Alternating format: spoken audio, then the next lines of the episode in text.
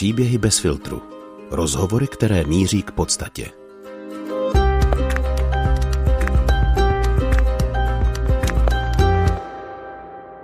Milí posluchači, seriál Od smrti k životu, který nás provázel od dušiček a přiblížil k Vánocům, je u konce. Slyšeli jsme příběhy o ztrátě, ale taky o tom, jak se naplno ponořit do života, i když nás připravil o něco důležitého. V posledním dílu, který je právě před námi, stojíme před otázkou, co to vlastně život je. O jeho konci jsme slyšeli z úst různých hostů, ale jaký je jeho začátek? Na to se budu ptát komunitní porodní asistentky, maminky 3 dětí Ivy Korábové, která je momentálně na rodičovské dovolené, pořádá kurzy předporodní přípravy a učí komunitní péči na Ústavu zdravotnických věd na Masarykově univerzitě. Dobrý den, vítejte. Dobrý den. Příjemný poslech přeje Aneška Věvjorková. Mě by zajímalo, jestli je podle vás zrození zázrak. Určitě. Myslím, že ve všech oblastech. A i když jako už se vlastně v té profesi nějakou dobu pohybuju a u porodu, a vlastně chodím k porodům asi 10 let, tak nejenom ty svoje porody, ale i porody vlastně ostatních žen jako vnímám jako velký zázraky, úplně pokaždé jsem u nich. A vlastně musím říct, že mám dojem, že pokud si člověk ten zázrak přestane uvědomovat a pohybuje se kolem těch porodů, tak si myslím, že je dobrý, aby se nad tím zamyslel, proč se to děje. Že si myslím, že ta naše práce je velmi jako náročná a třeba téma vyhoření a náročnosti té profese je jako jedno ze silných témat třeba i v zahraniční literatuře, nejenom v literatuře, ale prostě i obecně mezi porodníma asistentkama v praxi. A proč to teda je ten zázrak? Já myslím, že jich důvodů je tam hrozně moc. Jednak si myslím, že je to už jenom ten důvod, že život je dar. Vlastně život, který vzniká skrz 2 bytosti, přichází nová duše na svět a to je něco, co prostě neumíme zařídit. To je opravdu dar od Pána Boha nebo prostě dar, který přichází od něčeho, co nás přesahuje. Tak to vnímám. A myslím si, že ten zázrak vůbec toho, jak se to všechno děje, to, že třeba když je žena těhotná a sedíme spolu, tak v jejím těle probíhají zázraky vlastně každou vteřinu, co všechno se děje, jak to tělo umí zařídit a ta žena se o to vůbec nemusí starat a všechno se děje tak nějak samovolně. Takže si myslím, že nejenom to zrození, ale už celé těhotenství, vůbec početí, pro mnohý páry jako je to velký téma, třeba i to početí samotný, tak myslím si, že prostě je to setkání s něčím, co je vlastně velmi přesahující náš běžný život. A ještě vnímám, že třeba dřív nebo i dneska spousta žen, když se potom bavíme o porodu, a já jsem to tak měla hodně silně třeba i u toho svého prvního porodu, tak vlastně vnímají, že se ocitli v takovém prostoru jako mezi životem a smrtí doslova. Jo? A třeba i celý 6 nedělí existuje krásná knížka, která se jmenuje Narození a smrt v české lidové kultuře od paní, teďka nevím, jestli řeknu správně jméno, ale myslím, že Alexandra Navrátilová. A tam vlastně je taky zmíněno, že jako vůbec celý 6 nedělí se oslavovalo potom na konci teprve, až jak to žena vycházela z toho kouta, tak se to oslavovalo, že se zpátky vrací do života, ale že vlastně celou dobu to vnímali, jako že se nachází v takovém jako prostoru mezi životem a smrtí s tím miminkem dřív. Vy jste zmínila ten prostor mezi životem a smrtí. To je teda i něco, co žena prožívá přímo při tom porodu? Určitě si myslím, že to tak jako je, že vlastně ten porod je velmi bezpečná záležitost u většiny žen. A nechtěla bych to tady jako zahalovat tím, že prostě se nad námi vznáší každým okamžikem smrt. To si myslím, že tak není. Ale mnohé ženy, které třeba opravdu je jim dovoleno během porodu se dostat do jako hodně hluboko sami do sebe a ponořit se do toho procesu, tak potom zpětně popisují, že vlastně měli pocit, že se nachází nebo prostě, že vnímají i nějaké věci, které vlastně dřív jako nevnímali nebo že vnímají, že je tu přítomná nějaká síla, která je přesahuje. Já třeba u svého prvního porodu jsem to vnímala hrozně silně, a vím, že jsem potom se vrátila. Nemyslím tu vznášející se smrt, takhle bych to úplně nenazvala, ale to, že prostě se člověk dotkne něčeho, kde vlastně se fakt jako, nebo nějakého toho prostoru, kde se odehrávají ty zázraky. Že třeba si pamatuju, jak jsem po porodu první dcery, který pro mě byl jako hrozně krásný a měla jsem z něho vlastně tak jako hezký pocit, že jsem se pak rozhodla tomu víc věnovat i profesně. Tak vlastně jsem pak třeba přišla domů a koukala jsem se u svých rodičů ještě v 6 nedělí na televizi, byla tam reklama a já jsem měla pocit, že jsou jak z jiného světa, že vlastně vůbec nechápu, co se to jako tam děje, že jsem měla pocit, že se musím vrátit zpátky na zem a fakt jsem ten svůj stav těsně po porodu měla dojem, že jsem jak nějaká jako fakt na nějakým LSD, nebo že jsem, a to jsem nikdy LSD neskusila, že nevím, jestli to tak jako je, ale že jsem prostě měla pocit, že fakt jsem se dotkla takového jako úplně povznášejícího pocitu, který přetrvával asi obluzení hormonů a všeho možného. Takže si myslím, že možná některé ženy to můžou mít ještě silněji a můžou tam mít fakt i nějaké jako zážitky, ať už z toho samotného porodu, nebo z toho, co porodu předcházelo, nebo co je po něm. Tak já rovnou navážu tím, jaké to pro vás bylo teda, když se narodily vaše děti. Co to bylo za pocit? No, já jsem měla děti hodně brzo a naopak teďka jsem si vyzkoušela i co to je být jako matka po 35 letech už. Takže vlastně první dcera se mě narodila, mě nebylo ještě 24, krátce před 24. narozeninama. A já jsem tak jako se vším šla tak jako takový trošku Johánu, že jsem prostě vůbec jako nevěděla. A vlastně už v těhotenství jsem chodila na předporodní kurz tady k brněnské Blance Čermákové. A pro mě to znamenalo jako hrozně pěkný naladění se na těhotenství, na celý ten porod a myslím si, že díky Blance a možná i jako vůbec tím, že vlastně všechno bylo v pořádku, hrozně jsme se těšili s mužem na tu naši dcerku, tak vlastně jsem měla pocit, že všechno se odehrávalo v takové jako velké důvěře. A Anička aj byla taková jako velmi, nebo strašně pohodový dítě, to ona fakt nás namlsala. A ten vstup do mateřství si myslím, že jsem měla jako fakt takovej hodně zadarmo a ona se chovala jako fakt jak malý ležící Buddha, ona prostě kam mu člověk položil, tam byla, jako na všechny se smála, já jsem mu tahala do přednášek, protože jsem v té době ještě studovala magistra psychologie, že jsem vlastně porodila mezi bakalářským a magisterským studiem a za 2 měsíce jsem šla do školy. A všechno to bylo strašně snadný vlastně. A zároveň jako hrozně pěkný. Ten můj porod byl Aničky byl tak rychlej, že jsme málem porodili doma, byť jsme neměli vůbec jako ten záměr. Tak já jsem právě z toho kurzu si zapamatovala hlavně jako nejčastější chyba jako prvorodiček je, že jsou příliš brzo v porodnici často, tak to jako neuspěchejte. Takže já už jsem v podstatě jako skoro rodila a manžel až na zavolání, když zavolala moje maminka a říkala, tak prosím, už jděte fakt do té porodnice, jako co tam ještě doma děláte, tak zavolala záchranku a já jsem potom asi za 20 minut porodila v nemocnici. Mě ještě vůbec nenapadlo, jako, že bychom měli, a mně to připadalo, jako, že ještě to není tak strašný, že bych to nemohla vydržet a přece to ještě musí být. Takže to byl takový jako můj první porod, že jsme do toho tak vpadli a byli jsme hozeni do vody, ale bylo to hrozně pěkný. Ten druhý porod můj u Julinky, tak tam se dělo hodně věcí v těhotenství. Tam jsme se stěhovali, bylo tam i jako, že mě umřela vlastně pro mě hrozně důležitá osoba, to byla moje praprateta, teta mýho dědy. A ona umřela vlastně, když bylo té první dcerce 10 měsíců a jedno z prvních posledních setkání, ona mě právě vyprávěla svůj porod na nemocnici Obilním trhu a říkala mi, jak se k ní neúplně dobře chovala porodní asistentka, že jí vlastně nevěřili, že rodí, že po ní hodila nějaký hadr, když jí říkala, že už jako má pocit, že musí tlačit, tak ona po ní hodila nějaký hadr a řekla jí, že je ženská bláznivá a ona rodila vlastně za války, za druhé světové. A říkala vlastně, že Obilní trh tenkrát byl hodně, jako byl rozdíl v péči, kterou dostávali jako Němky a kterou dostávali Češky, kteří rodili. A nemluvě ještě třeba i o Židovkách, který se tam někdy ocitli. Takže vlastně toto mě popisovala a já už jsem měla v hlavě, že bych asi ráda jako tu profesi jednou dělala, nebo tehdy jsem to ještě vzala přes důlu, takže to nebyla úplně taková přímá cesta. Ale vlastně jako hodně mi to ještě taky jako nasměrovalo a když se vrátím zpátky k tomu druhému porodu, tak ten byl taky rychlej, ale vlastně vnímala jsem, že potom už s Julinkou, když se narodila, tak jednak byly holky 2, jednak jsem zůstala doma a Julinka byla miminko, který bylo takový jako neodložitelný. Byla hrozně v pohodě, když byla na mě, ale nebyla úplně v pohodě, když se mi někam chtěla položit. A to trvalo asi do 1,5 roku, tak jsem měla takový malý klíště.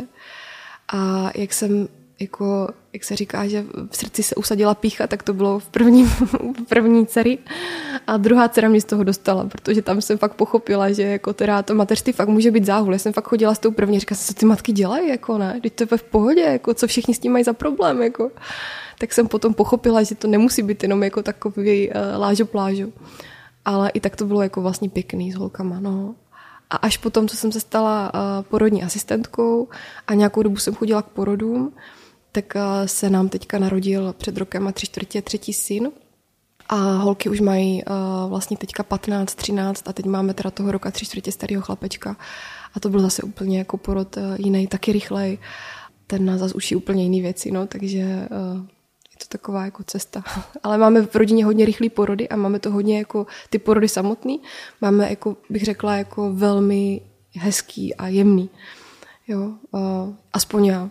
A maminka si myslím moje, kdyby rodila dneska a nerodila za minulého režimu, tak jak to bylo, tak vlastně si myslím, že by ho měla taky jako velmi rychlej a v pohodě, ale právě to, že třeba ona se mnou jako mluvila hodně. Když jsem byla malá holčička, tak vlastně tam nebylo tabu jako porod. Já jsem se hodně bavila s maminkou jako o všem. A máma mě vlastně vysvětlovala a popisovala mi ty svoje porody a to svoje narození. A to mě vlastně taky přišlo jako důležitý, jako že jsem vlastně cítila od začátku, že to nebylo přikrášlovaný, ani to zároveň jako nebylo demonizovaný ten porod.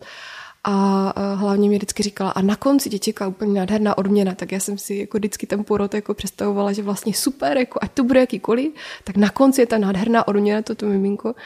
Takže i když to moje maminka měla mnohem náročnější, protože jsem byla vyvolávaná 3 týdny po termínu a se všíma nevšarama toho minulého systému, který příliš jako neměl potřeby ženy v centru zájmu. Ne vždycky a ne všude, nechci paušalizovat, ale minimálně ten její porod byl takovej. Tak si myslím, že vlastně bylo super, že jsem jako ty věci znala od ní, jak to bylo, no. To je krásný, protože já právě jsem v dětství spíš slýchala, jak je to prostě bolestivý, jak je to jako náročný, ale nikdo mě neřekl, že tam je ta nádherná odměna na konci. Jo. A to právě by mě zajímalo, jaký je to pocit, jako teda mít tu nádhernou odměnu konečně v ruce.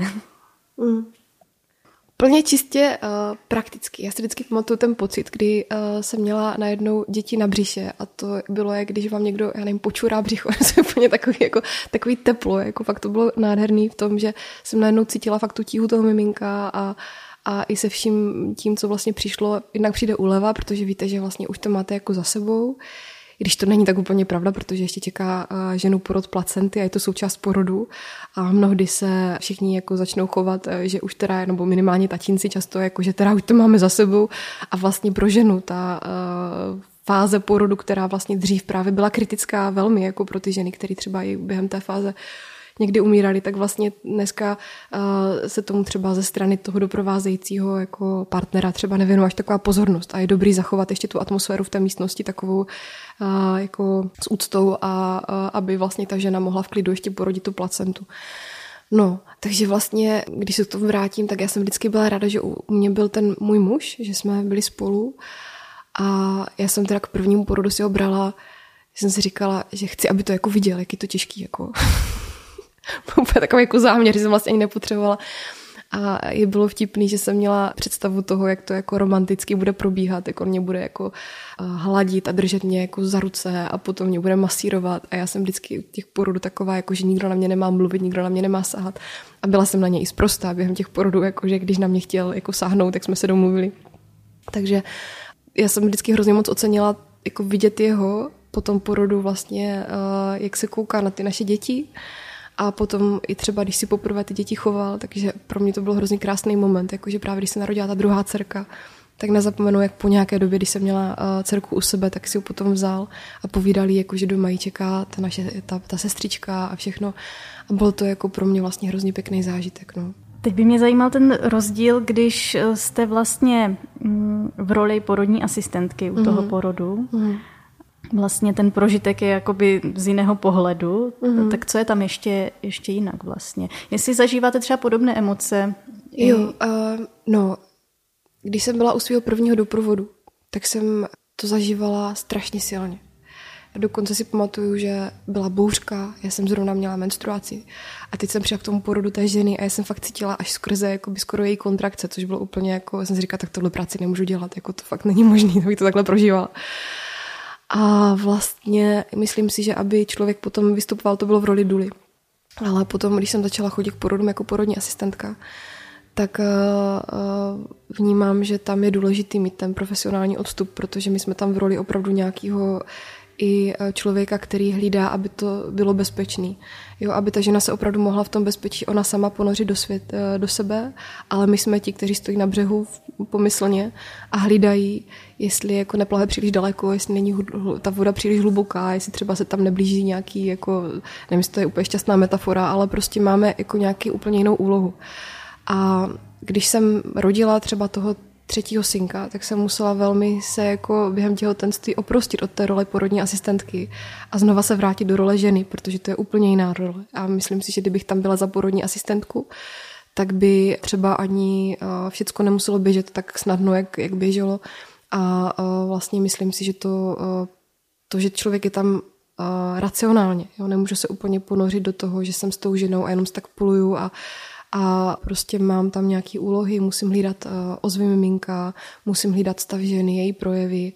Já teda doprovázím vlastně do porodnice do Vyškova, kde ještě máme samozřejmě na starosti administrativu, máme tam na starosti, musíme taky informovat lékaře, pokud by se nám něco nezdálo. Komunikujeme s kolegyněma, kteří jsou teda velmi jako vstřícní a skvělí. Tak vlastně je to spoustu věcí za ráz a vlastně snažíme se té ženě jako držet pole, aby ona si mohla opravdu jakoby jít pro to miminko v vozovkách, protože třeba některé kultury a hodně to rozpracovala třeba Pam England, což je taková psycholožka a porodní asistentka. Ona chodila hodně, právě pracovala jako komunitní porodní asistentka a chodila i k domácím porodům. A vlastně potom měla představu, že sama bude taky určitě rodit doma a první porod vlastně nakonec skončila v nemocnici a porodila císařským řezem, jako akutním, že to opravdu bylo takový stav, který bylo potřeba řešit rychle. A ona potom zpracovávala ten svůj zážitek a říkala, já jsem byla informovaná hodně, já jsem byla opravdu v roli té porodní báby, ale vlastně nebyla jsem tam jako za ženu a neudělala jsem si tu cestu jako sama k sobě, tak vlastně rozpracovala a jako nevěděla, co má udělat pro to, aby vlastně mohla se dostat do té důvěry znova, potom porodu císařským řezem.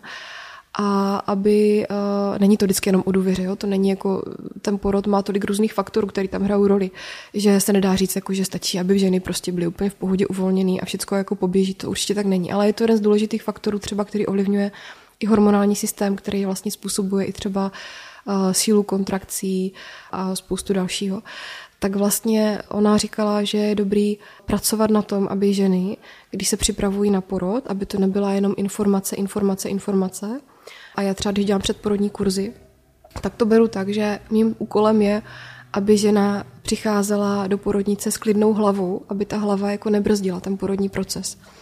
A ona právě přirovnává ten porod k tomu, že vlastně žena podle sumerského mýtu, jak myslím Inana se stupuje do podsvětí, tak ona vlastně jakože, jak kdyby duše ženy si jde pro duši miminka a pak se zase musí ale navrátit zpátky do toho našeho světa. A to mě vlastně připadalo hrozně pěkný, že porodní asistentka, což teda jako vlastně to anglický midwife by se dalo překládat jako že se ženou, tak by měla být opravdu s tou ženou natolik, aby jí vlastně umožnila u toho porodu vnímat dobře potřeby svého těla a dobře se dokázat ponořit tak, aby vlastně nemusela hlídat okolí. Jo? A to si myslím, že je úkol jak té předporodní přípravy. Já si teda myslím, že spousta věcí se právě dá udělat už v těhotenství, že to není o tom, že přijdeme k porodu a když je ta žena nepřipravená, má nějaký strachy, tak je dobrý o tom mluvit třeba dopředu, aby to nebylo, že nás to zaskočí až během porodu. Ono na nás může něco vylítnout během porodu, když jako dobře se ta žena připravuje jako a má toho spousta, má pocit, že všechno má zpracovaný. Vždycky ten porod je nějaký transformační zážitek, ale jo, já si myslím, že vlastně naše úloha je ještě jako velmi jako důležitá, to bych asi chtěla zmínit, že v čem já třeba vidím jako velkou naši úlohu, tak je provázení té ženy a myslím tím teďka komunitní porodní asistentky, protože nemocniční to mají v mnohem těžší, protože tu ženu neznají a musí se naladit okamžitě střihem. A já si opravdu jako moc vážím nemocničních porodních asistentek, protože si myslím, že to mají v lecčem v tomto náročnější, než to máme my, kterou tu ženu dopředu známe. Já vám do toho možná skočím. To znamená vlastně to, že ty, které jsou v porodnici, tak tam přijde žena a oni hned s ní musí pracovat, a kdežto vy teda jako komunitní pracujete už dopředu během vlastně toho těhotenství, takže už se stihnete poznat. Už se známe. A když to řeknu na úplně drsným příkladě, tak třeba stává se, že nám péči komunitních porodních asistentek vyhledávají jednak ženy, které třeba zažily něco neúplně, nemají třeba dobrou první porodní zkušenost a snaží se v tom druhém těhotenství nebo dalším těhotenství jakoby nějakým způsobem poznat toho člověka, který o ně bude pečovat. A já nechci říkat, že něco je lepší nebo horší. Já vnímám, že to je moje cesta, že takhle chci tu péči poskytovat, ale zároveň jako nemáme tolik porodních asistentek, aby jsme s každou porodní asistentkou, aby měla komunitní porodní asistentku, zvlášť ne v této zemi. Takže vlastně ta nemocniční péče je strašně důležitá a zvlášť pokud ta třeba žena i potřebuje a má nějaký jako větší rizika třeba, tak rozhodně je potřeba spolupracovat s lékařem, který pracuje právě v té nemocnici. Jo? Takže myslím si, že oni tam mají opravdu jako střih a tu ženu musí se hnedka naladit, musí ji poznat a na to vůbec nemají čas, zvlášť když ta žena třeba přijde v půli porodu, tak už tam není takový prostor. A když se vrátím zpátky k tomu svým příkladu, tak třeba někdy mě kontaktují i ženy, které zažily nějakou formu třeba sexuálního násilí, to znamená znásilnění třeba v dospělosti nebo i třeba byly zneužívaný v dětství. Nestává se to příliš často, ale stává se to. A pro mě jako pro porodní bábu, pro porodní asistentku je skvělý, když to vím dopředu, protože můžu si na to dát pozor, můžu nějakým způsobem přizpůsobit tu svoji péči. Ale když třeba ta žena přijede do té nemocnice, ono, není to zas tak jako málo častý, jak se to zdá, jo, tady tohleto. A myslím si, že jako pro zdravotníky, kteří pracují v nemocnici, tak toto je velmi obtížné rozpoznat někdy, jo, pokud ta žena to sama neřekne. Takže třeba z tohohle mám jako pocit, že mám velkou výhodu, když tu ženu znám a když vlastně jdu ten s ní příběh těhotenství, porod, 6 nedělí. A teď jsem narazila na 6 nedělí, který já vlastně vnímám jako opravdu velmi důležitou součást toho celého procesu k mateřství. A myslím si, že vlastně v naší společnosti, a naštěstí se to mění a už se jako na to začíná poukazovat, a teďka třeba na Masarykové univerzitě vlastně ve spolupráci s tady s Gynekologickou porodnickou klinikou v Brně fakultce, tak vlastně vzniká teďka projekt, nebo vznikl na zjištění vlastně spokojenosti žen s péčí, s poskytovanou péčí, jak v těhotenství, porodu a v 6 nedělí, a zajímají se právě o zkušenosti žen. Jo, ještě možný se vlastně zapojit do těch dotazníků. Takže nechci říct, že je to všem jedno, to určitě ne, ale vnímám, že vlastně to 6 nedělí zrovna je v naší zemi minimálně takový nějaký vákuum péče, jo, že vlastně ta žena je propuštěná z porodnice, ona se může s nějakýma problémama vrátit, jako pokud by něco opravdu závažného řešila, do nemocnice nebo kontaktovat svého gynekologa. Ve skutečnosti ale jakoby není nějaký jako koncept té péče, že by třeba pravidelně docházely porodní asistentky. Oproti třeba jiným zemím si myslím, že toto je fakt jako rozdíl, jiným evropským zemím. Jo?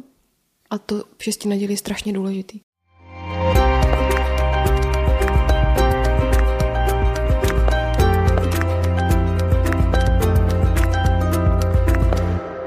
Mě by zajímalo, co se vlastně děje v tom okamžiku, kdy přichází na svět člověk.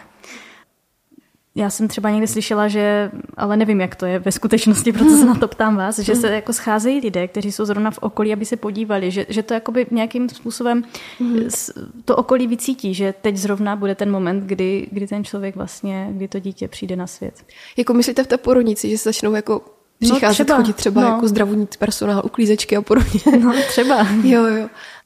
Ne, tak ono hlavně si myslím, že pokud je ta péče poskytovaná tak, jak je dneska, naštěstí už jako velmi často, a to i právě, když třeba žena přijede do té nemocnice, tak vlastně má svoji porodní asistentku, která tam dochází, jo. Ta tam přichází v pravidelných intervalech a pak, když se vlastně blíží druhá doba porodní, to znamená úplně laicky, miminko se tlačí ven, jo? V ten moment už většinou potom ta porodní asistentka od určité fáze s ní zůstává v té místnosti a je to ta porodní asistentka, která potom dává echo svým kolegyním, případně jako dalšímu personálu, že je potřeba, někde je potřeba větší pomoc, pokud opravdu se děje něco závažného, ale většinou je to jenom o tom, že zavolá buď to svoji kolegyni, třeba porodní asistentku, nebo prostě zavolá lékaře, dětskou novorozeneckou sestřičku. K tomu konci porodu už tam vlastně jakoby jsou další osoby. Jo?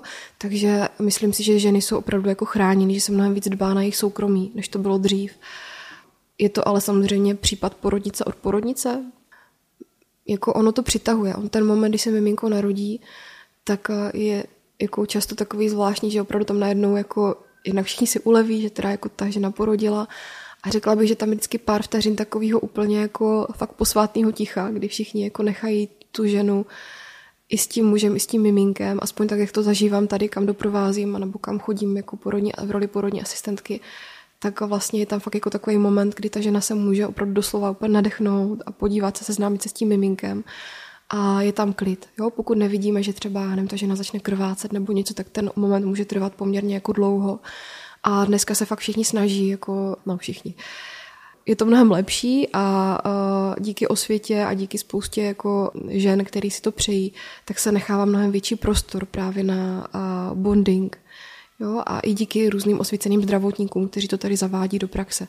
Ne vždycky je ten bonding úplně jako, že pořád kontakt kůže na kůži, někde se třeba na chvilku miminko na 2-3 minuty vezme z těla ženy, což není úplně bonding v pravém slova smyslu. Ale většinou opravdu ta žena, pokud je všechno v pořádku, tak potom zůstává tak zhruba ty 2 hodiny s miminkem v kontaktu i v té porodnici. Jo?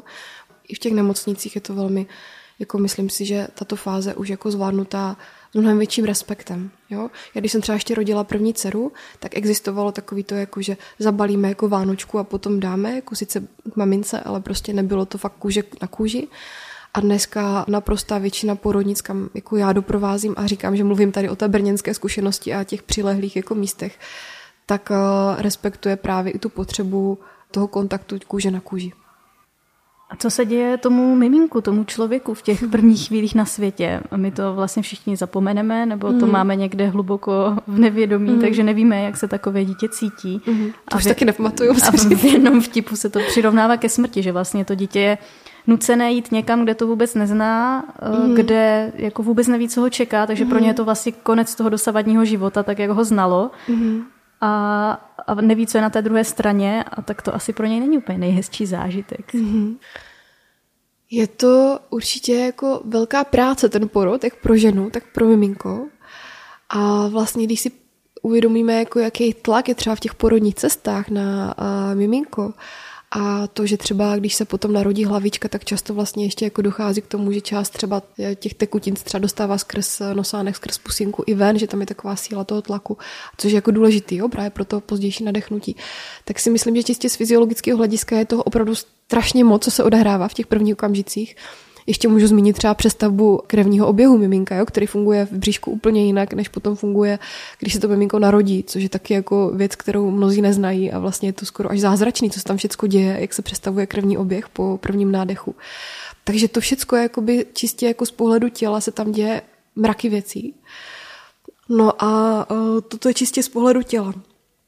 Z pohledu duše nebo z pohledu toho, co se děje s tím miminkem, si myslím, že je to strašně jako důležitý a že vlastně to není jenom o jako krásných, jako já si myslím, že pro to miminko je vlastně krásný být s tou ženou, s tou svojí mámou a je pro ně hodně důležitý, si myslím, právě ten kontakt, jako že najednou je zase s tou maminkou zpátky, jo? Že tak jak vlastně byl vevnitř, tak najednou je s ní venku a tento moment je vidět, že i ty miminka opravdu jsou velmi klidný, oni koukají na tu maminku, jako není to tak, že všechny děti jsou strašně ve stresu, tak jak to vidíme ve filmech, jako často prostě, mi připadá hrozně vtipný, že na těch filmech vždycky žena ucítí první kontrakci, do hodiny tam s hasičem a porodí na mostě prostě a teď jako to miminko strašně křičí a je to tak hrozně akční.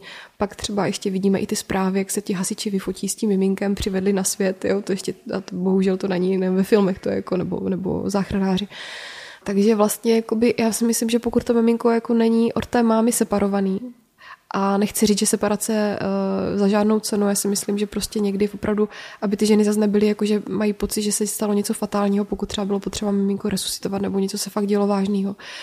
Ale jako pokud je to možný a pokud to ten stav ženy i miminka jako umožňuje, tak si myslím, že máme dělat všechno, co je v našich silách, aby tam toto proběhlo.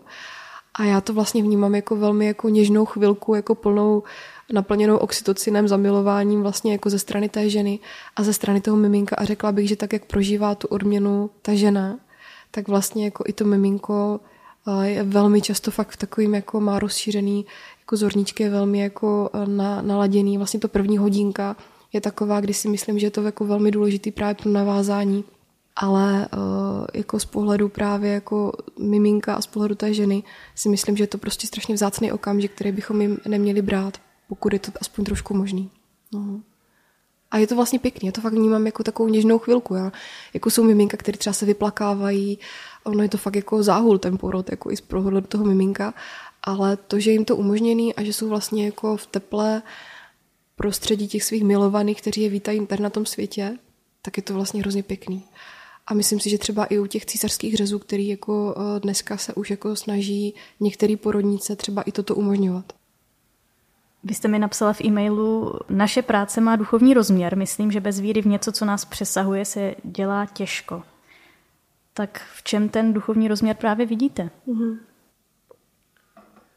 Já si myslím, že ona jako je hrozně důležitý k té práci přistupovat s velkou pokorou, že jsme zodpovědní za tu naši část, to znamená, že dokážeme rozpoznat nějaké komplikace, měli bychom je umět řešit a myslím si, že minimálně teda já ještě se mám hodně co učit.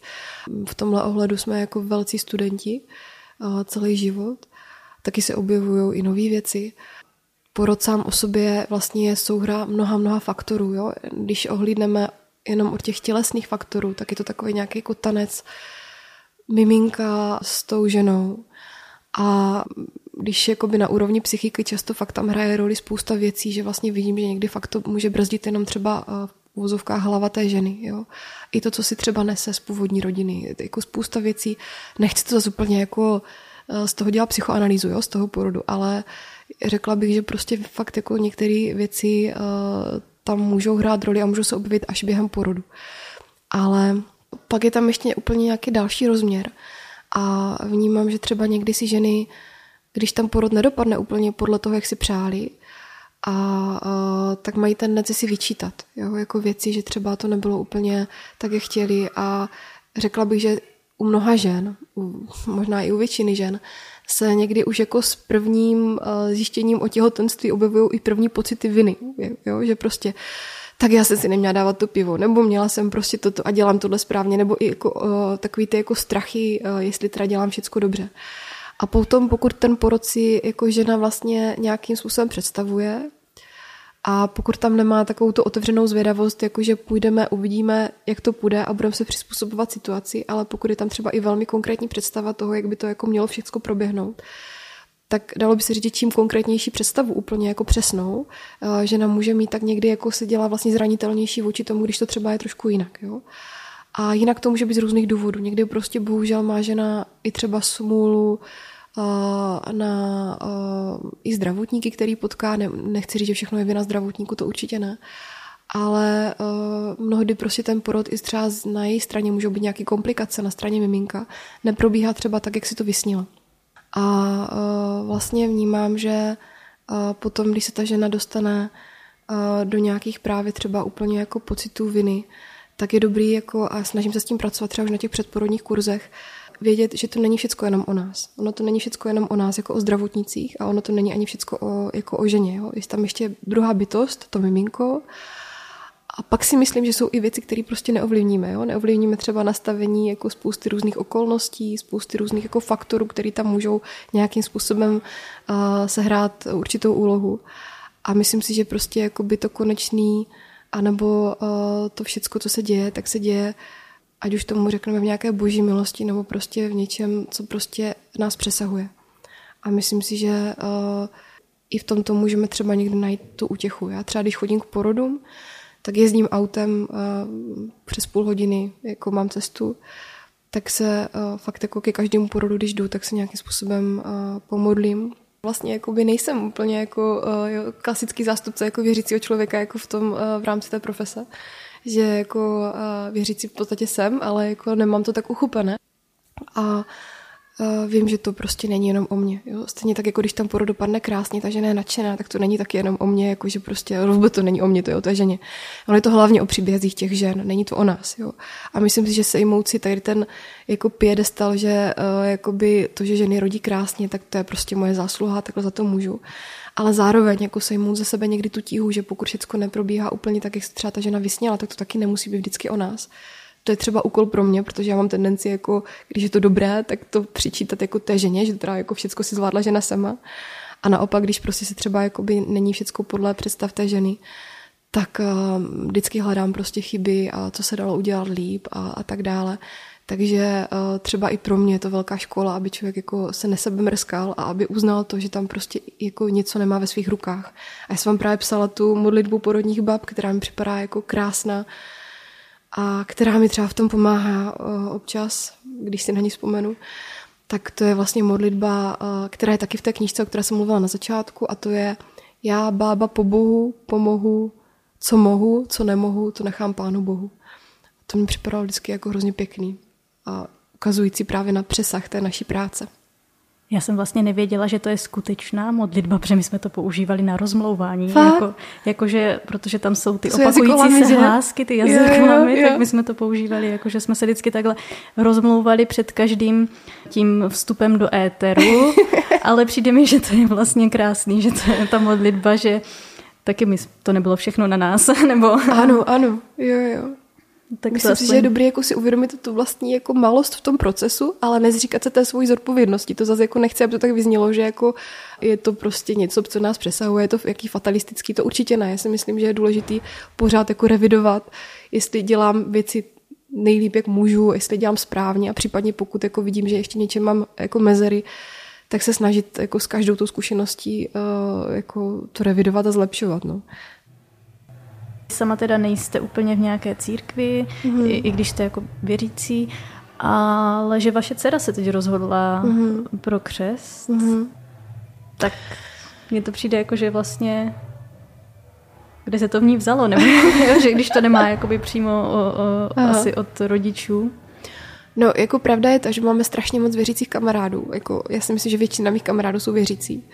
A moje velmi blízká kamarádka, se kterou jsme prožívali vlastně mateřství, ona vždycky byla těhotná o pár měsíců dřív než já s těma prvníma dětma, tak ona je věřící a když vlastně se narodily ty naše první dcery, tak se velmi záhy staly jakoby nejlepšíma kamarádkama. A tím, že ta Maruška od té kamarádky Kristýny vlastně chodila i do kostela od malička a Kristýna je věřící, jako chodí každou neděli do kostela a myslím si, že i chodí jako vlastně do farnosti, kde to je jako moc krásně podávaný nebo otevřený, tak jsme se tam občas byli podívat za ní, když si to Anička přála, ale hlavně myslím si, že jakoby to její cestu utvářela. Jinak si myslím, že asi hodnoty v naší rodině jsou v podstatě jako a tak žijeme v křesťanské kultuře, takže si myslím, že to jako tak je. A když se mě ptala na ty otázky, tak jsem třeba říkala, že já to mám uchopený takto, ale že pokud to chce vidět vyloženě prostě z pohledu třeba křesťanského, jako katolického nebo i evangelického, takže vlastně se může zeptat buď to tety Kristýny a pak mám kamarády, mám kamarádku farářku ještě a měla jsem prostě vždycky kamarády, kteří se kolem té církve pohybovali, takže jsem jako říkala, že se může zeptat tam. A ona se fakt chodila ptát za tou Kristýnou, která se nakonec stala její kmotrou. A Anička vlastně letos o prázdninách se rozhodla ke křtu, no. Takže jsme byli pokřtit, nebo byli jsme, ne, my jsme nekřtili, ale byli jsme i doprovodit ke křtu. A bylo to jako hrozně hezký zážitek a přišlo mi, že to je její cesta a že vlastně mně to přišlo i důležité, aby se rozhodla sama. Protože já třeba jsem jako v rodině k tomu nebyla vedena, ani to úplně necítím, že bych tu cestou chtěla jít. Ale Anička si to prostě rozhodla sama a ona vždycky byla taková přemýšlivá a věděla, že to chce udělat. A jí si vybrala křestní jméno Vincent, což mě připadalo úplně takové jako netypické, tak se jí brácha se ještě posmívala, že Anna Vincentka Korábová. Ale vlastně i ten příběh, který je zatím byl, tak ona mi říkala: mami, je to z 2 důvodů, prosím tě. A dělala si srandu a říkala, jednak jeho otec mu zaplatil studia za 2 páry, jako teologický studia, nějaký za 2 páry volů, jako. Takže jako rodiče platí studia, jo. A druhý důvod je ten, mami, že vlastně on byl jako hodně takovej sobecký a hodně tu cestu si prostě prošel sám a během života se stal potom jako věřícím a strašně moc jako sám si došel k tomu, že se napravil. A byla to fakt cesta, on to neměl jen tak daný. A mně se to hrozně líbí, že vlastně si tak jako šel tím životem jako a došel k tomu od nějakého úplného sobectví až k vlastně k tomu, nevím, jak to říct, jako k nějakému jako osvícení v tom, jak ten život žít jako dobře, no. No vidíte, vlastně když jste o tom mluvila, že jste byli na tom křtu té vaší dcery, tak právě u nás se to v té katolické církvi tak podává, že se člověk jako znova narodí, takže to je vlastně to naše téma taky. Jsem vám dalšího porodu.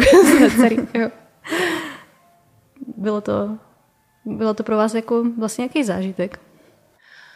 Brečela jsem, bylo to hrozně dojemný. Já jsem vnímala, že to je jako obrovský krok, jako který dělá ona první sama za sebe. A to mně připadalo jako pěkný.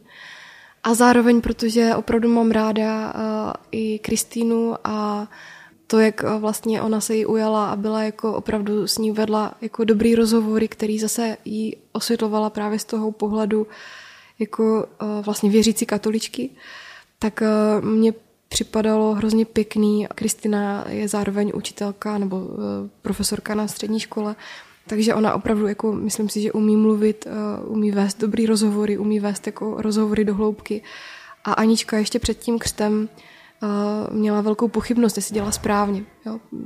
A vlastně bylo fakt týden před tím křtem a zavolala Kristýně, nebo já jsem říkala, tohle asi bude, Aničko, otázka, já ti k tomu řeknu svoje, ale budu asi ráda, když si ještě promluvíš právě s Kristýnou, protože ona ti tou cestou má provázet, to je ještě něco jiného. Takže ona opravdu s ní strávila asi 3-4 hodiny u ní doma a bavili se o tom. A mám pocit, že ona opravdu přišla a brala to rozhodnutí do té doby jako strašně takový velký a vlastně zatěžkávající v tom, jako v té další cestě, že už vlastně jakoby najednou je to strašně zásadní a nemůže jinak. A myslím si, že Kristýna jí vlastně ukázala, že i ta víra není úplně jednoznačně jako daná jedna správná jako úplně cesta, a mluvila s ní o různých svatých a mluvila s ní o různých prostě jako hledajících a i jak to kdo má, a že i ta víra se dá pojímat jako různýma cestama. A mám pocit, že to Aničku vlastně v tom jejím rozhodnutí zbavilo jakoby té tíhy. Takže mně to přišlo strašně důležitý a pěkný, že vlastně se jí takhle ujala. To byl v podstatě takový jako terapeutický rozhovor, který spolu měli. A to, jak to teďka podávám, tak mě to potom podala Anička, protože s Kristýnou jsem se bavila jenom tak jako zběžně. A když jsem mi děkovala za to, že prostě spolu ten rozhovor měli, protože jako Anička to rozhodně neměla tak, že by na ní někdo tlačil, jako mi rozhodně ne. Já jsem mi říkala, že prostě fakt nemusí a že pokud z toho chce vycouvat, ani nedělá něco, kdyby měla jako vlastně mít pocit, že není věrná sama sobě. No a já třeba ten pocit, jako kdybych teďka se rozhodla anebo byla i tady a říkala, jo, já jsem křtěná, já to tak jako prostě mám a tady mluvila o Pánu Bohu, tak jak to vlastně mají jako křesťani úplně, kteří to mají jasně a mají ten vztah k církvi úplně jasný, tak mně to nepřipadalo fér, protože bych cítila, jako, že nejsem jako pravdivá, nejsem opravdová a nemám právě zachovanou tu věrnost. No. Tak já nevím, kdo je opravdovější křesťan, jestli ten, kdo má vztah k církvi nebo k Bohu. No, to je otázka, no.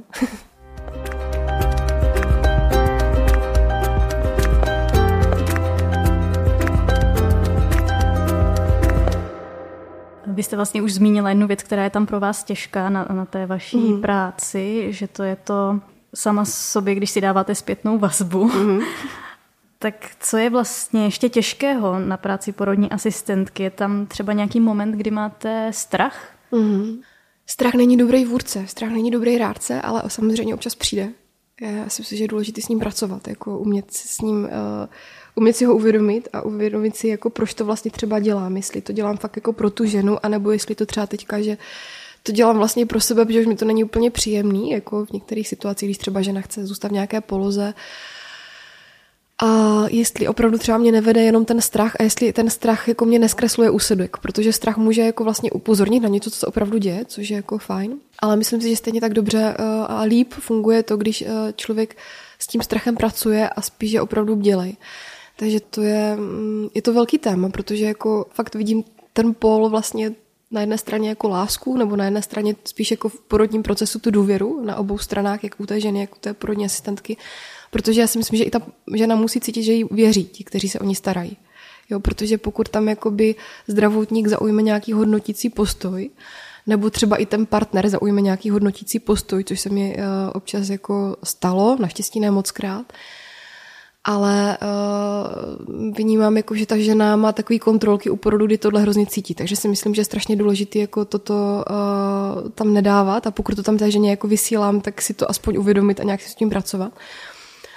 Ale jako třeba pro mě jako velká, a myslím si, že pro mnoho mých kolegyň, a řešíme to na supervizích, když je máme, tak je vlastně jako velkou výzvou pohotovost. A to teďka mluvím o komunitní sféře, to znamená o práci těch komunitních porodních asistentek, protože my, když se domluvíme se ženou, že půjdeme k porodu, tak to znamená permanentní pohotovost, být pořád na telefonu, byť máme svoje rodiny, tak vlastně jsme neustále jako dostupní ve 2 ráno. Jo? To už je takový jako fakt situace, kdy já třeba teďka jsem na rodičovské dovolené a chodím k porodům jenom výjimečně a strašně si užívám to, že třeba jako vidím, že venku mrzne a mě to nemusí zajímat, jako že ve 2 ráno nebude dobrá silnice třeba. Jo? To, že vlastně vím o té ženě, že nějakým způsobem jako žiju život, ale žiju v pozadí nějakou část energie, mi vlastně bere to, že jsem pořád jako by s tou ženou v pohotovosti. Tak to třeba vnímám jako nejčastější možná důvod a je to i popsaný právě třeba i v knížkách, které jsou teda ze zahraničí, jako nejčastější důvod třeba opuštění té profese. Protože mít tu permanentní pohotovost je jako velmi vyčerpávající. No. A to vlastně vnímám jako, aspoň já to tak mám, že to je pro mě asi jako jedna z nejnáročnějších součástí té práce.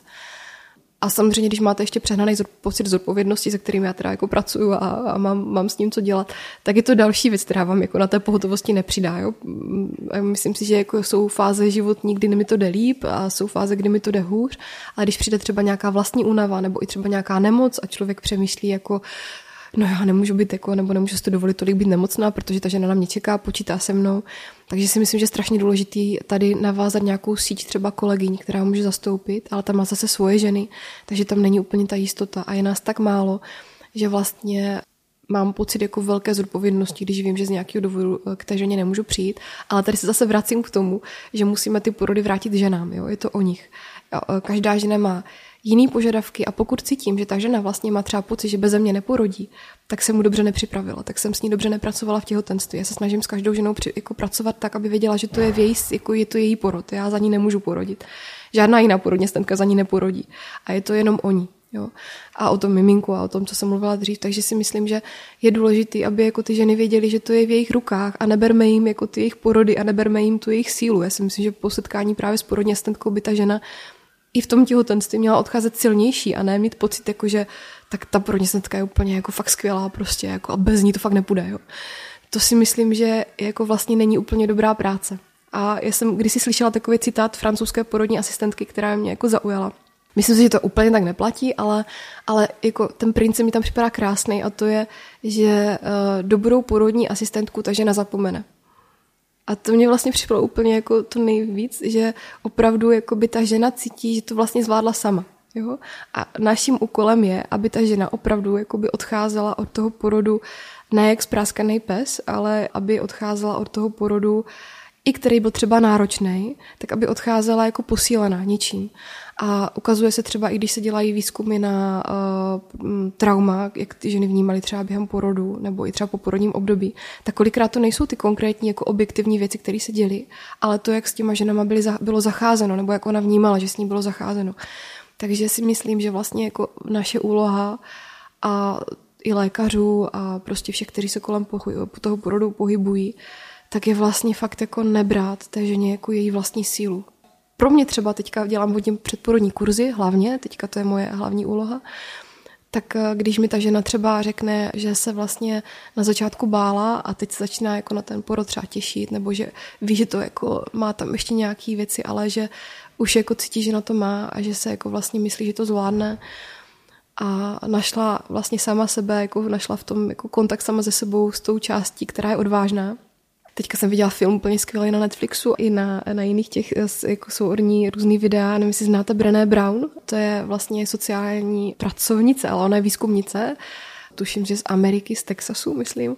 A ona vlastně napsala knížku, má i na TEDu jako rozhovor nebo přednášku Síla zranitelnosti a teď s ní vyšel film Vůle k odvaze. A mi to právě připadá hrozně pěkný, že ona vlastně spojuje tady ty dva momenty, že jako být odvážná to většinou zahrnuje to, že nám to není úplně příjemný nebo že musíme něco překonat. A když ta žena vlastně si to vezme i s tím, že ví, že jako tam jsou určitý třeba rizika pro ní nebo že vlastně jde vstříc tomu porodu a vlastně jakoby našla tu svoji sílu, našla tu svoji odvahu, tak to mně připadá jako krásný výsledek, když se nám to podaří. Podaří to té ženě, ne mně. Já jenom jako můžu vlastně dát nějaký jako impulzy, ale vždycky je to práce té ženy. No.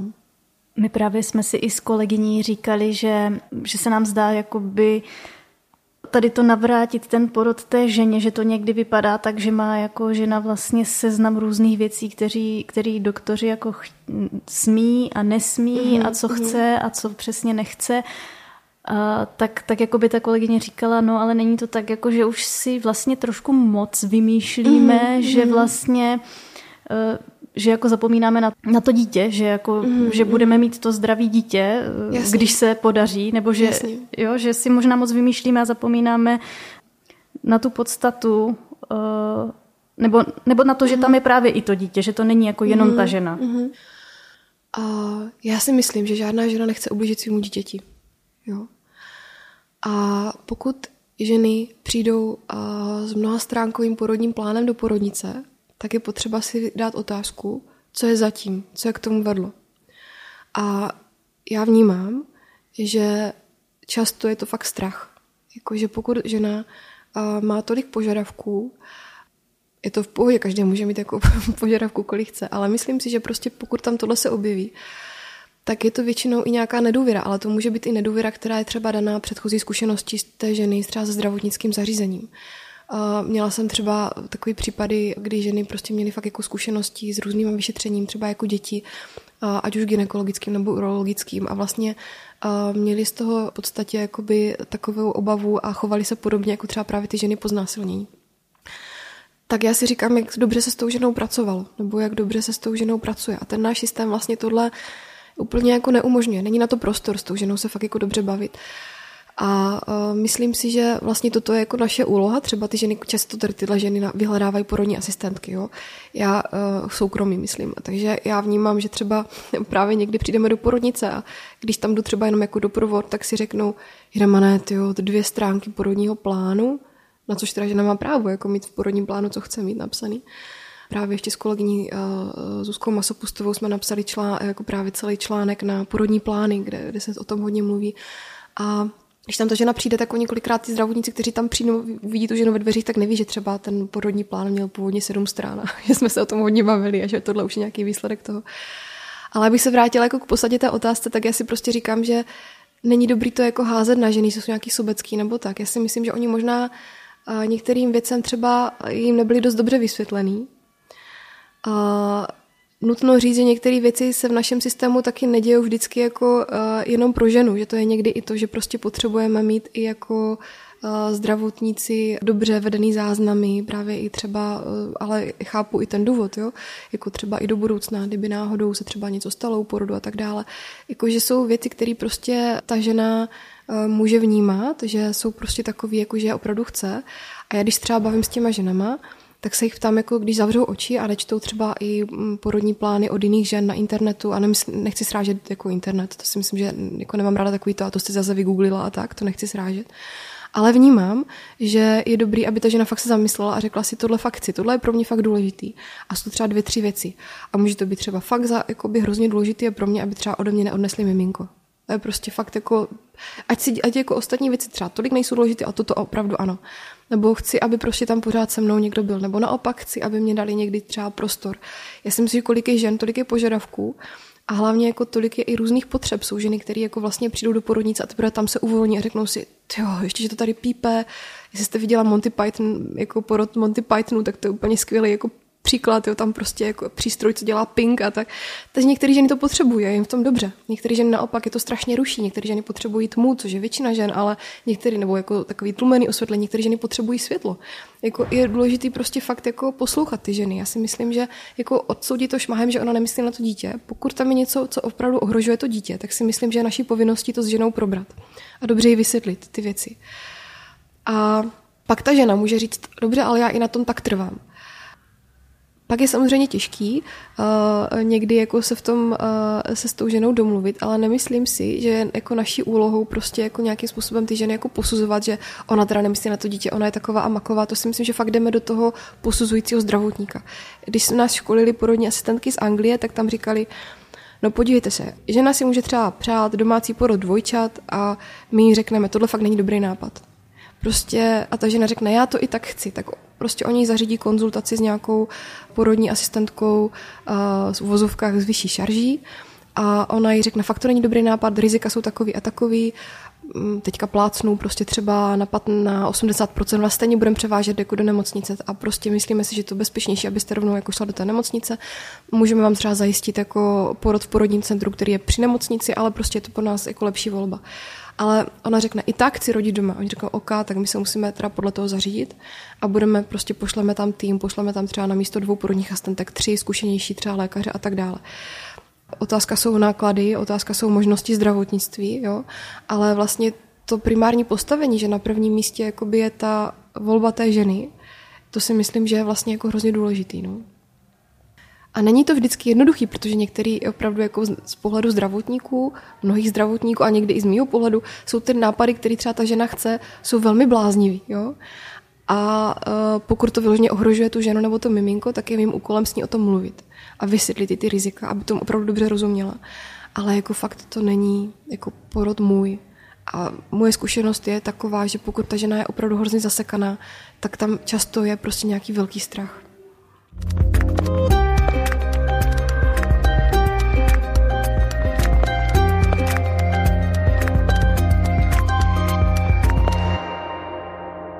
Vy teda máte hodně různých zážitků od hodně různých porodů. Na co vzpomínáte ráda třeba? Máte nějaký zvláštní nebo speciální zážitek z porodního sálu? Já teďka přemýšlím, jako co vybrat, protože těch zážitků mám strašně moc, jako, který bych jako mohla vyzdvihnout. Teďka jako fakt mě se míhají teďka hlavou hrozně moc různých obrazů z těch porodů a přemýšlím, jako vlastně co vybrat, protože u každého toho porodu nebo u každého toho příběhu mi jako něco připadalo jako důležitý, který bych jako mohla vyzdvihnout. Nevím, nedokážu asi jako nějaký jako jeden konkrétní říct, protože mně připadá, že prostě to je tak jako osobitý a vždycky to jako vlastně podtrhuje tu ženu, podtrhuje to vztah jako i třeba s tím mužem a to, jakým způsobem třeba oni přistupují obecně k životu, že se mi asi teďka úplně, jako, že bych jeden vytáhla a řekla, že takhle to jako, nevím, nedokážu. Byste chtěla slyšet nějaký konkrétní porodní příběh, že? Můžete říct víc? Jak chcete. Mně třeba připadalo jako pěkný, ale myslím, může být prostá v rádiu. No, to není do rádia, my máme podcast. Jo, do podcastu. Takže, to není do éteru. Takže to když tak vystříhnete. Přišla mě hrozně pěkná jedna paní, která právě jsem nedávno vzpomínala, proto se mi to asi vybaví, že ona byla velmi jako distingovaná u toho porodu. Ona se fakt ptala jako velkou část toho porodu a říkala třeba: prosím vás, mohla bych si odskočit na toaletu třeba? Já jsem si říkala, tyjo, tak ta žena, to bude ještě dlouho trvat. Prostě.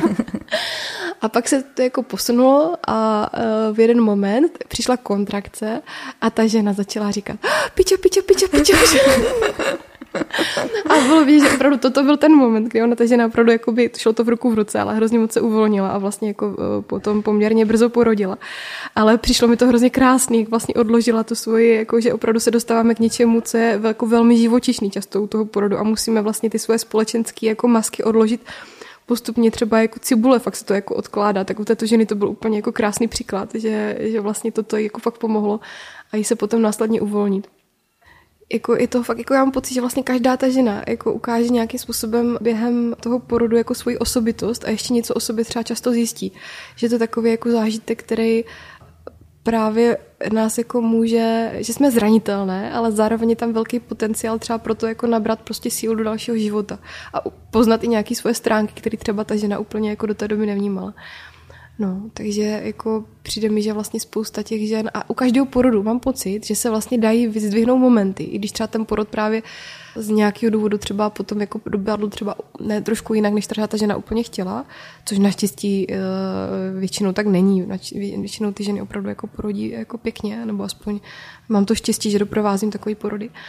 Tak potom mám pocit, že jako je tam spousta momentů, kdy právě je fajn, že jsme třeba s tou ženou byli a že ji ještě můžeme i z našeho pohledu jako osvětlit ještě ty momenty, kdy nám připadala třeba úplně úžasná, že si jako dokázala, že se projevila přestatečně, nebo že prostě prokázala právě tu svoji sílu, že ty okamžiky, ty její síly mně připadají dobrý, jako, že to třeba ještě někdo jako vlastně dá jako takovou zpětnou vazbu, kdo tam byl.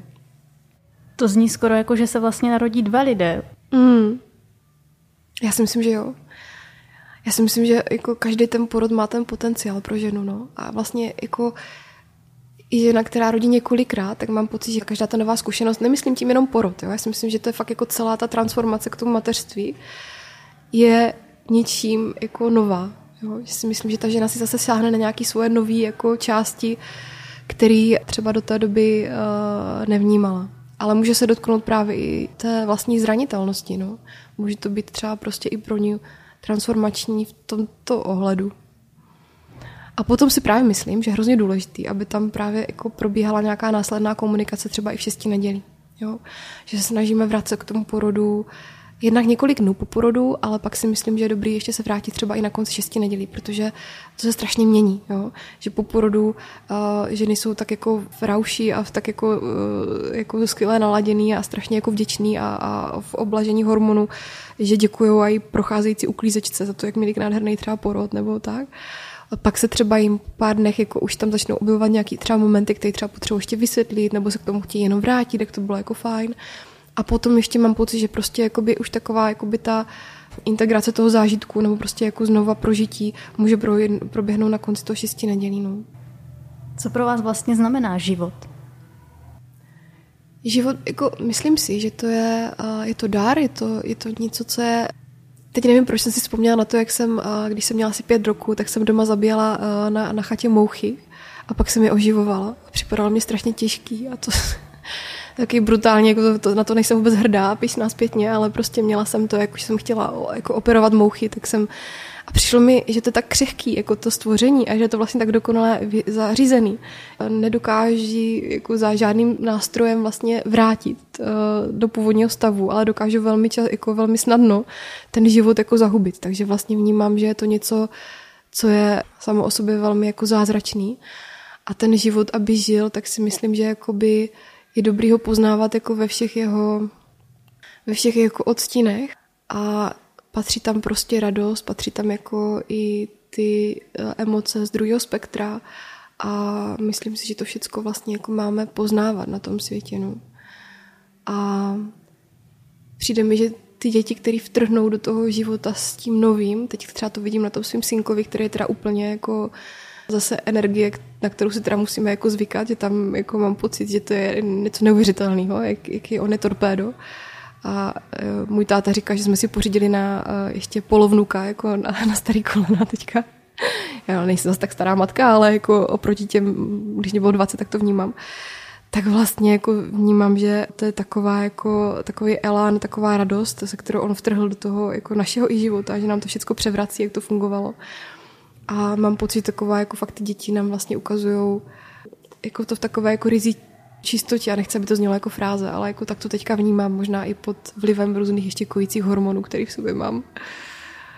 Takže a zároveň třeba teď jsem byla právě s kamarádkou, doprovázela jsem občas i vlastně porody, který třeba se vědělo, že třeba se bude rodit mrtvý miminko a mám i tohle zkušenost za sebou a vlastně i v tom okamžiku vnímám, že tam je ten život strašně přítomný i v tom okamžiku, kde je vlastně s náma třeba i ta smrt. No jakože asi se vracím k těm slovům, které můžou znít zase banálně jako zázrak a dár, ale vlastně to je asi to největší vyjádření, jak bych to mohla říct, no. A nejpřesnější. Moc děkuju za rozhovor. Ráno se stalo. Za spolupráci na posledním dílu ze série Od smrti k životu děkuji Hance Kašpárkové, Bětce Havlové a Tondovi Kánskému. Zveme vás taky na naše Hero Hero, kde vám v úterý Filip Braindl naservíruje sváteční čtení. Loučí se a krásné Vánoce plné radosti ze života vám přeje Aneška Věvjorková.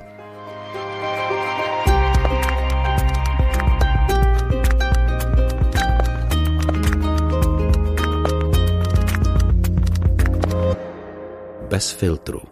O zásadních věcech otevřeně a bez předsudků. Najdete nás v podcastových aplikacích na Facebooku, Twitteru a Instagramu bezfiltru_podcast. Chcete nás podpořit? Info na webu bezfiltrupodcast.cz